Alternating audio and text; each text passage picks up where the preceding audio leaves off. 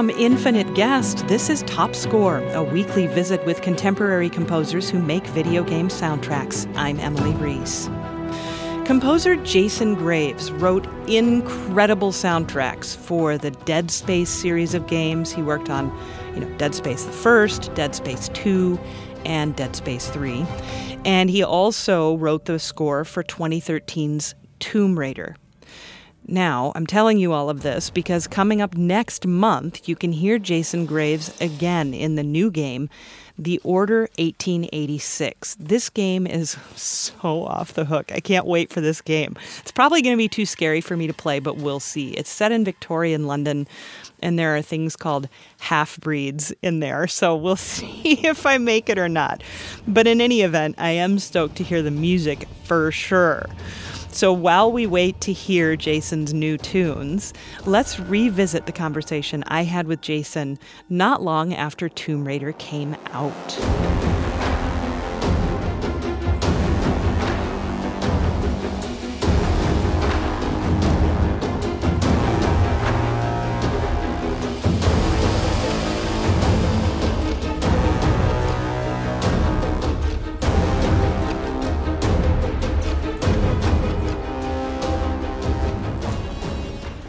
Let's talk about designing a theme for Lara.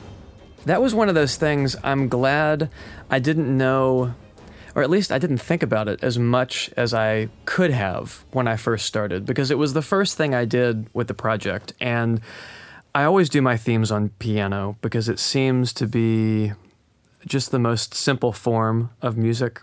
And I usually do them in a very you could almost play it with your index fingers you know very mm-hmm. simple. And it just so happened that that general approach worked out really well for the idea of Lara's origin story. How she was also very simple just out of school not a lot of experience.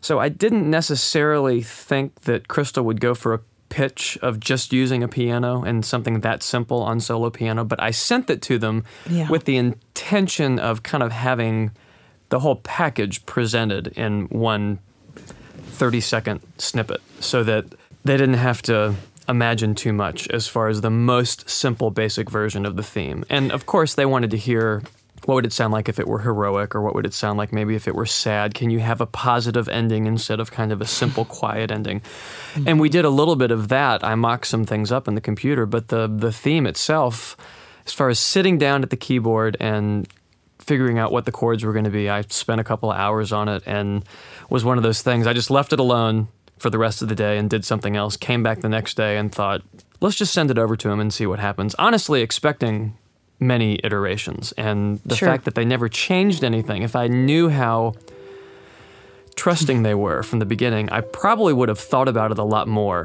which would not have been good. right. You know, it was it was really good that I just kind of sent it to see what they thought, and that ended up being what we used.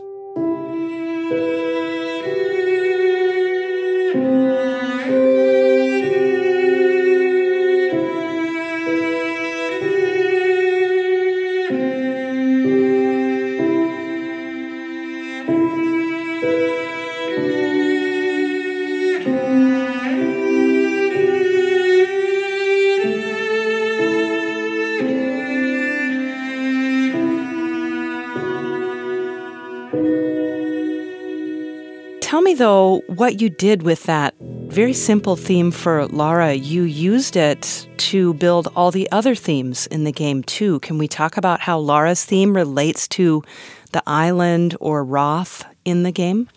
Oh, yes, please. Because thematic building and, and developing themes in a score is my absolute favorite thing to do. And there's not a lot of thematic material in any of the Dead Space stuff. Right. You know, not the way I would enjoy doing it. So this was really my first chance to truly take a very select handful of themes, pepper them throughout the score, and, and develop them the way that I really enjoy doing mm-hmm. it. So my idea from the beginning was to be as simple as possible, maybe have four notes total that mm-hmm.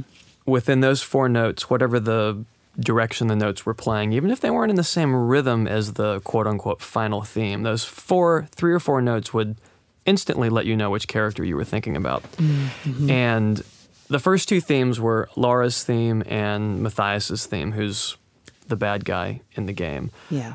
I also love the idea of having a theme for the island, literally just four notes. So I took Lara's theme, her first four notes, which is just a step up and then a step down with a leap.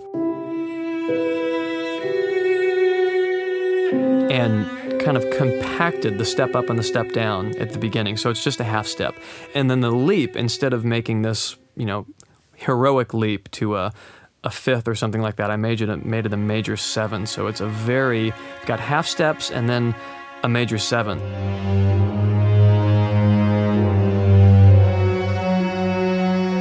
It's the exact same shape as Lara's theme, but the intervals are all honky. You know, they're all wacky. Well, and, and, they're they're not as uh, resolved. They're they're not as um, oh, what's a good way to explain it to a non-musician? They Lara's theme uh, has closure to it, and the island theme is a, l- a little bit more dissonant. It's not as uh, not as pleasing to the ear, you know.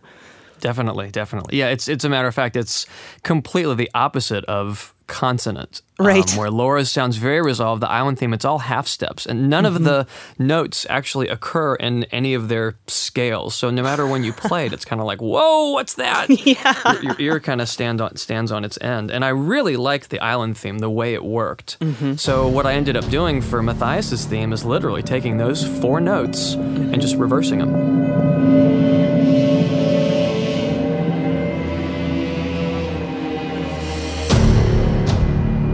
And that was Mathias's theme. And what I loved about it is Lara her theme starts out very simple, only a couple of notes. And the idea I had was the island is shaping who she is as a person and a, mm-hmm. and a mm-hmm. character. So mm-hmm. it's kind of giving her some of the aspects of its theme, but she's using it in a malleable state and creating consonance with it within yes. her theme. Yes. Where with Mathias, he was completely corrupted by the island. So his is the exact opposite of what Lara did. As a matter of fact, it's so close to the island that it's the exact same intervals, just completely reversed. I, I love the the brainy aspect that even if people don't really pick up on it, you can you can kind of talk about it and think, oh wow, that's that's neat. There's actually some intent behind these themes.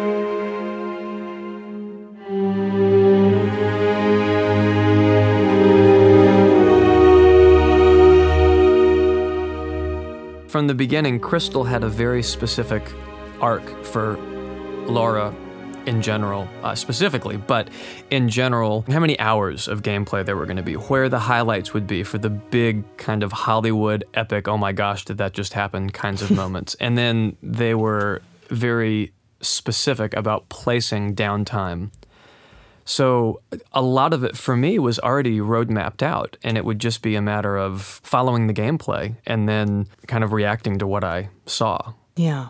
I think it was really important to have that balance, um, especially the first third of the game when she's still trying to figure everything out and you know you're acquiring new skills and leveling up her character and she's upgrading her character and she's upgrading her theme at the same time the theme's building as Lara's capabilities increase and the music is also in general just building cuz combat stuff at first when you're trying to get out of the den or fighting a wolf or mm-hmm. that's small scale yeah.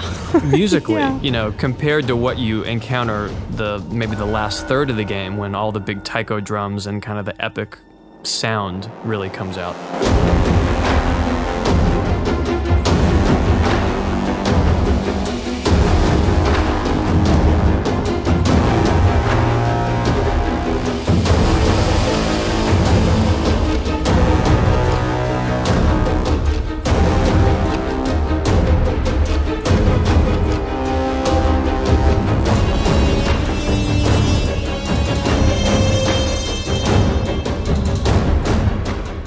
Let's talk about the instrument. Just tell the whole story because it's such a great story. You had a, a friend, a neighbor per se, who who made you an instrument. Let's let's hear about it. the idea was there was someone that I knew that I, I knew through Facebook. It was called McConnell Studios, and I just looked him up and his Facebook page, he's a sculptor and an artist, and he had these really cool looking things on it. So mm-hmm. that was maybe three months before I actually contacted him. I was at that point in time using some chicken fencing and garbage cans and things around my backyard, trying to scavenge if you will, yeah. some interesting sounds. And I realized very quickly I wasn't as adept at scavenging as I thought because I can gather stuff great, but I couldn't yeah. attach anything. I needed someone with a blowtorch, you know, some fire and welding yeah. and yeah. something that I was completely beyond my capability. So I remembered seeing his Facebook thing. So I sent him a Facebook message. We ended up talking on the phone and he seemed really nice. He said, You should come by. This is my address. I was standing upstairs in my bedroom window and I was literally looking out the window and that was his building. It's about three minute walk from wow. my place. So we met and what was going to be kind of will you take an oil drum and you know weld some things to it so I can bang on it and bow it turned into a 14 month collaboration wow. of building a truly commissioned sculpture slash instrument from Crystal Dynamics. And I never would have planned on doing it that way, but uh, the result is Matt McConnell is his name. Matt's enthusiasm just for loving what he does and experimenting and trying to do something new and learning, which is the exact same enthusiasm I have about music. Yeah. His enthusiasm plus Crystal's genuine, just go ahead and do whatever, we trust you and yeah. we're sure it's going to sound great. That's that's what enabled us to do that.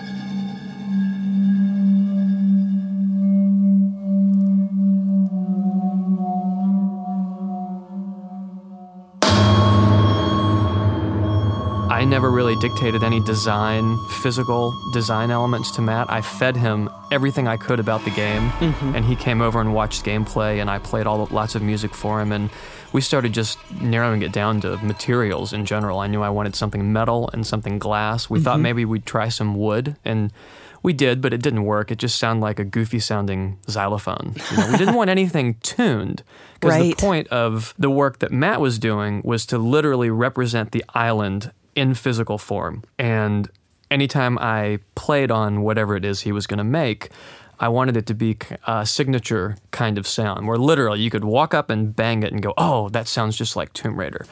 I didn't know if we'd be able to do it, but we definitely tried and it was amazing mm. all of the sounds that came out. So, you know, we settled on three basic ideas. There was a kind of a big pot with spikes and things out of it that I could bow or tap.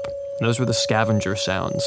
And then we had four pipes that almost looked like they came out of some twisted metal grandfather clock hmm. almost. so they're these beat up, kind of pointy old pipes, and those were a direct representation of the Oni, which was kind of the other set of mm-hmm. bad guys on the island. And then what quickly became my favorite as I was working on it, but was the last thing that came online are the glass bowls. And those yeah. are literally the island in sound. So mm. we would we would save the glass bowls. There were only 3 of them. They were always the same 3 pitches, usually two of them playing at the same time. So as the island kind of becomes a more prevalent character in the story. As the game progresses, you hear those bowls more and more often, and by the end, they're kind of banging away all the time.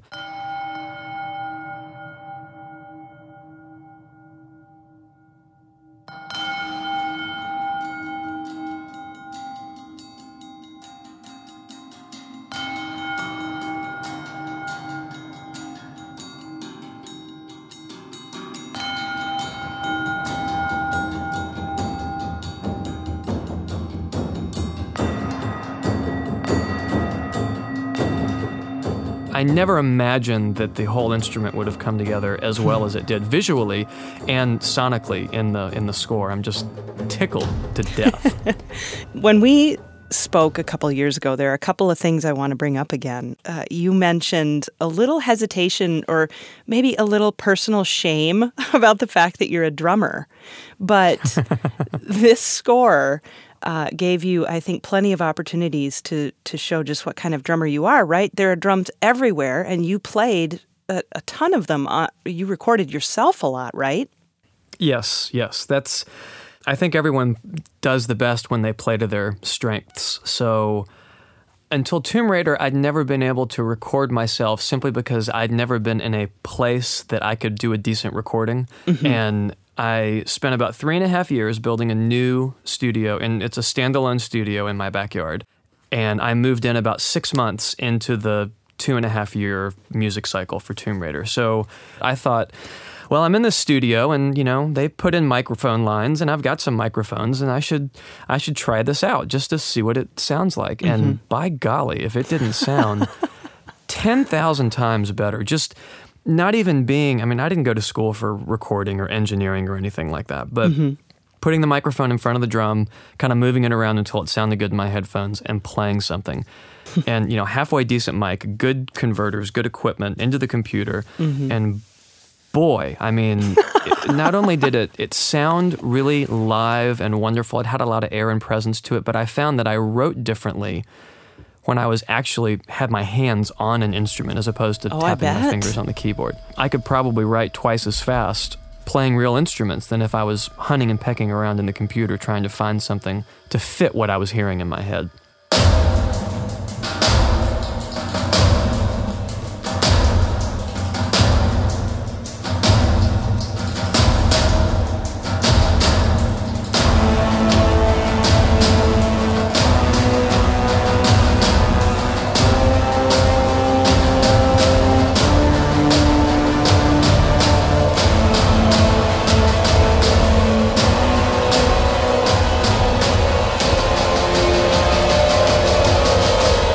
One of my favorite scenes is when Lara climbs the radio tower. And this is a, yep. a very special scene. And you actually had to go through a few versions before you settled on the right one. Can we hear that story? We saved that until the end of production. Not the very end, but it was close to the end. We had about 90% hmm. of the music finished. Oh, wow. Because this is fairly early in the game, really. It is. Yeah. It is. And they were tweaking the gameplay. So I didn't score anything in the game until it was kind of online. Not necessarily approved and completed, but online enough where I could I could play through it. Sure. And the radio tower climb, everybody on board knew that it was going to be an important moment in the game, and it was kind of the only false positive feeling that you're you're supposed to get because she does she does what she's supposed to do, and kind of the game's been building up to this until then, but then, of course, things go downhill quickly mm-hmm. afterwards. Mm-hmm. So, when we finally were ready to put the music in it, I did a kind of quietly trepidatious, unsure version of her climb, and we had it in three stages as she as she ascended. It got a little quieter and a little more kind of open, and I was trying to mirror kind of her altitude as she went up. Mm-hmm. And I thought it played okay. I didn't really, I was like, ah, I don't know. Usually I'd do something and, yeah, that sounds great. Let me send it. I can't wait to hear what they thought, they think. Yeah. And I sent it to them and they said, yeah, um, you know, uh, maybe it needs to be a little more confident. I thought they're probably right because it was just missing something. Yeah. So I did something more confident. But the whole time I was doing, I was thinking, confident. This is too confident. It's not. it's not Nathan Drake. You know, we're not. You know, yeah. Yes, let's climb the tower. It still needs to be. It still needs to have some sort of a sense of of unease to it. Mm-hmm. But I sent it anyway, and they agreed immediately, and. They were going to cut together kind of a version between those two, and I said, "No, no, no, no, don't, don't edit. Let me, let me send the third version for you." So I did something kind of in between, mm-hmm. and it seemed to work okay, better than the other two, but it, something was still missing. And Alex Wilmer, who implemented most of the music, actually ended up taking the stingers that I did. A couple of things happen when she's climbing. Mm-hmm. Birds fly out or a ladder breaks, kind of little, oh my gosh moments. Yeah. So he took those from the first version I did. The middle section of the climb, I think, is from the first version. Then he took the more confident part of the third version, and that's towards the top, and he started it with the third version beginning that I put in there. Yeah. And I can't believe I actually explained that correctly, but that's exactly what he did. And he sent it to me, and I, for a second, I was thinking, I don't wait. That oh oh, I see. And I watched it again, and I I love the final result.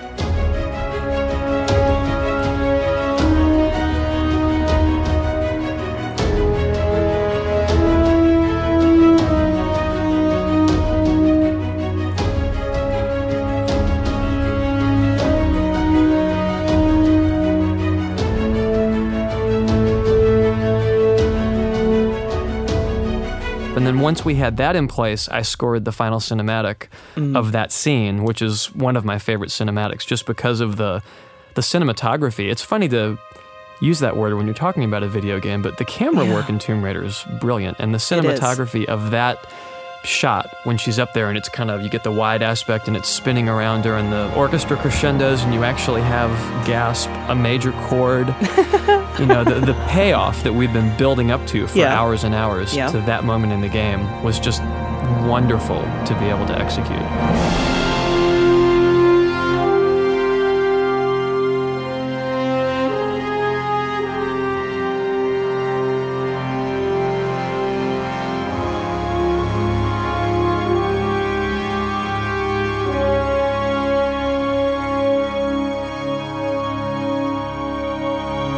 cellist at the symphony here comes over and plays on a lot of stuff for me. So he played, and um, I think for Tomb Raider, that was it. Everything else was either me playing all those instruments we've been talking about, or me playing, quote unquote, mm-hmm. the orchestra sounds that are from my my own personal uh, library of things that I've been building up over the years. Sure. And that, by the way, is not a cheap task, is it? I mean, that's an investment, isn't it? yes, it's definitely a long term investment, both in money and in time. Um, okay. I recorded uh, the brass that I used on Tomb Raider that I really love the way, you know, the French horns and trombones and everything sound. But I recorded that two and a half years ago, and that's how long it took me to kind of bring all of those sounds online so I could play them on the keyboard. I mean, there, there's literally hundreds of thousands of individual hand cut hand tweaked and organized little tiny samples. So every time I play a key, you know, it's triggering all of these things just mm-hmm. at a millisecond's notice. But what's great is it sounds really close to being live, and I love that I'm the only one that has those sounds.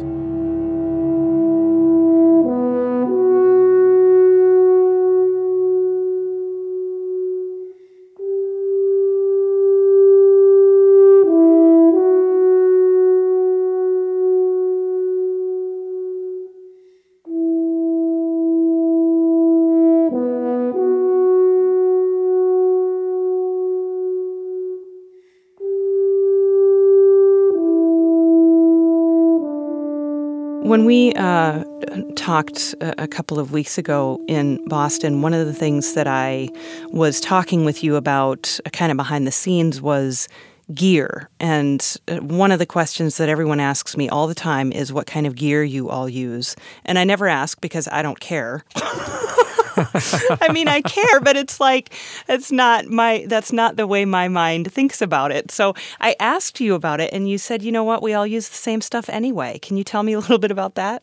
Yeah, I think I was speaking more towards the sounds themselves because there's only a finite number of commercially available sound libraries out there, whether you're talking right. about orchestra or percussion.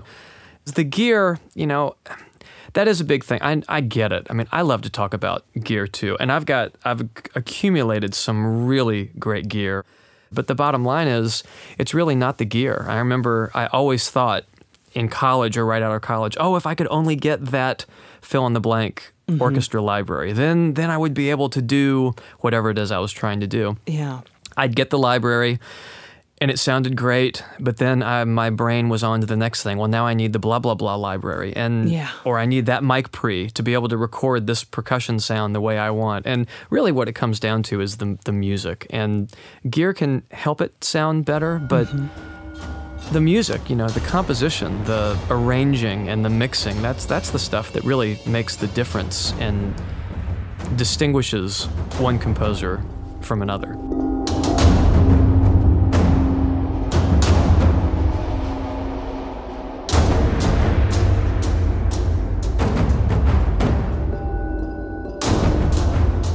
Well, Jason, um, thank you so much for, for talking to me. I loved this game. It came off so, so well. Just really loved it all.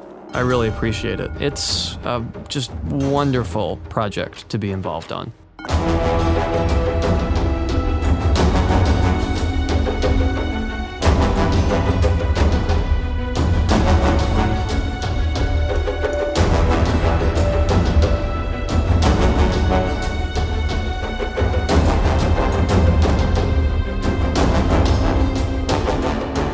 Thank you for listening to Top Score. Top Score is part of the Infinite Guest Network from American Public Media. You can learn more by following Infinite Guest on Twitter at Infinite Guest. You can also learn more about composer Jason Graves and see a playlist from this episode at infiniteguest.org. And you can listen to our other programs there too, like Home Dunk with John Moe or Secret Skin with Open Mike Eagle. It's all at infiniteguest.org. Top Score's production assistants are Pierce Huxtable and Nina Paddock. Mark Hintz mixes each episode. Top Score is supported in part by a grant from the National Endowment for the Arts. Art Works. You can follow Top Score on Twitter and Facebook at Top Score Podcast. That's Top Score. I'm Emily Reese.